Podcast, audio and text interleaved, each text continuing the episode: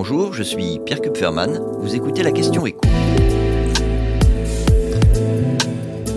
Plus de T G V, moins d'avions, l'Europe a-t-elle un train d'avance ?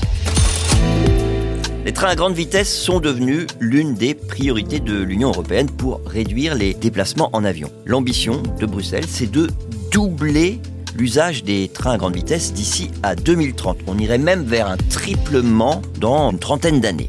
Alors tout ça, ça suppose évidemment d'investir dans de nouvelles infrastructures et de nouveaux trains.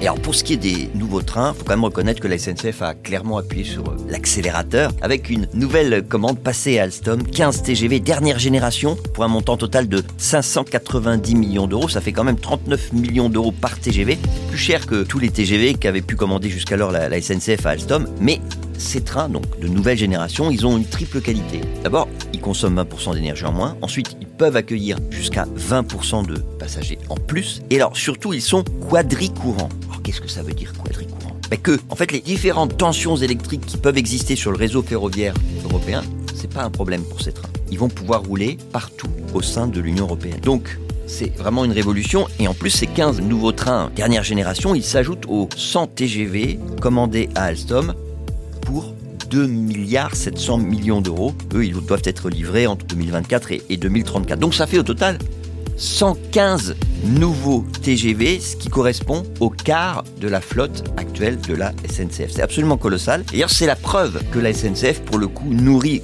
vraiment de grandes ambitions à l'international. C'est-à-dire que, et j'insiste sur ce point, vous voyez, on a dit les T G V, ils vont servir à de nouvelles liaisons puisqu'ils vont pouvoir rouler partout. Et on peut donner un exemple de nouvelles liaisons potentielles, Paris-Berlin. Dans un premier temps, la liaison elle va être assurée par des T G V de conception allemande, donc des I C E.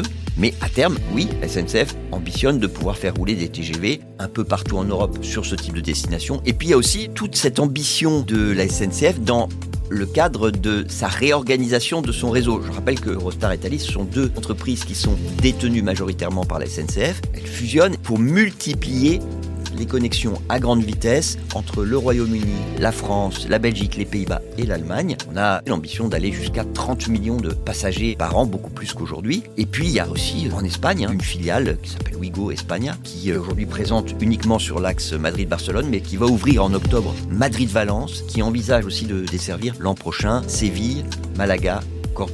Donc on voit qu'il est en train de se créer une volonté de vraiment repenser le voyage en T G V au niveau européen. Vous venez d'écouter La Question Éco, le podcast quotidien, pour répondre à toutes les questions que vous vous posez sur l'actualité économique. Abonnez-vous sur votre plateforme d'écoute préférée. N'hésitez pas non plus à nous laisser une note et un commentaire. À bientôt.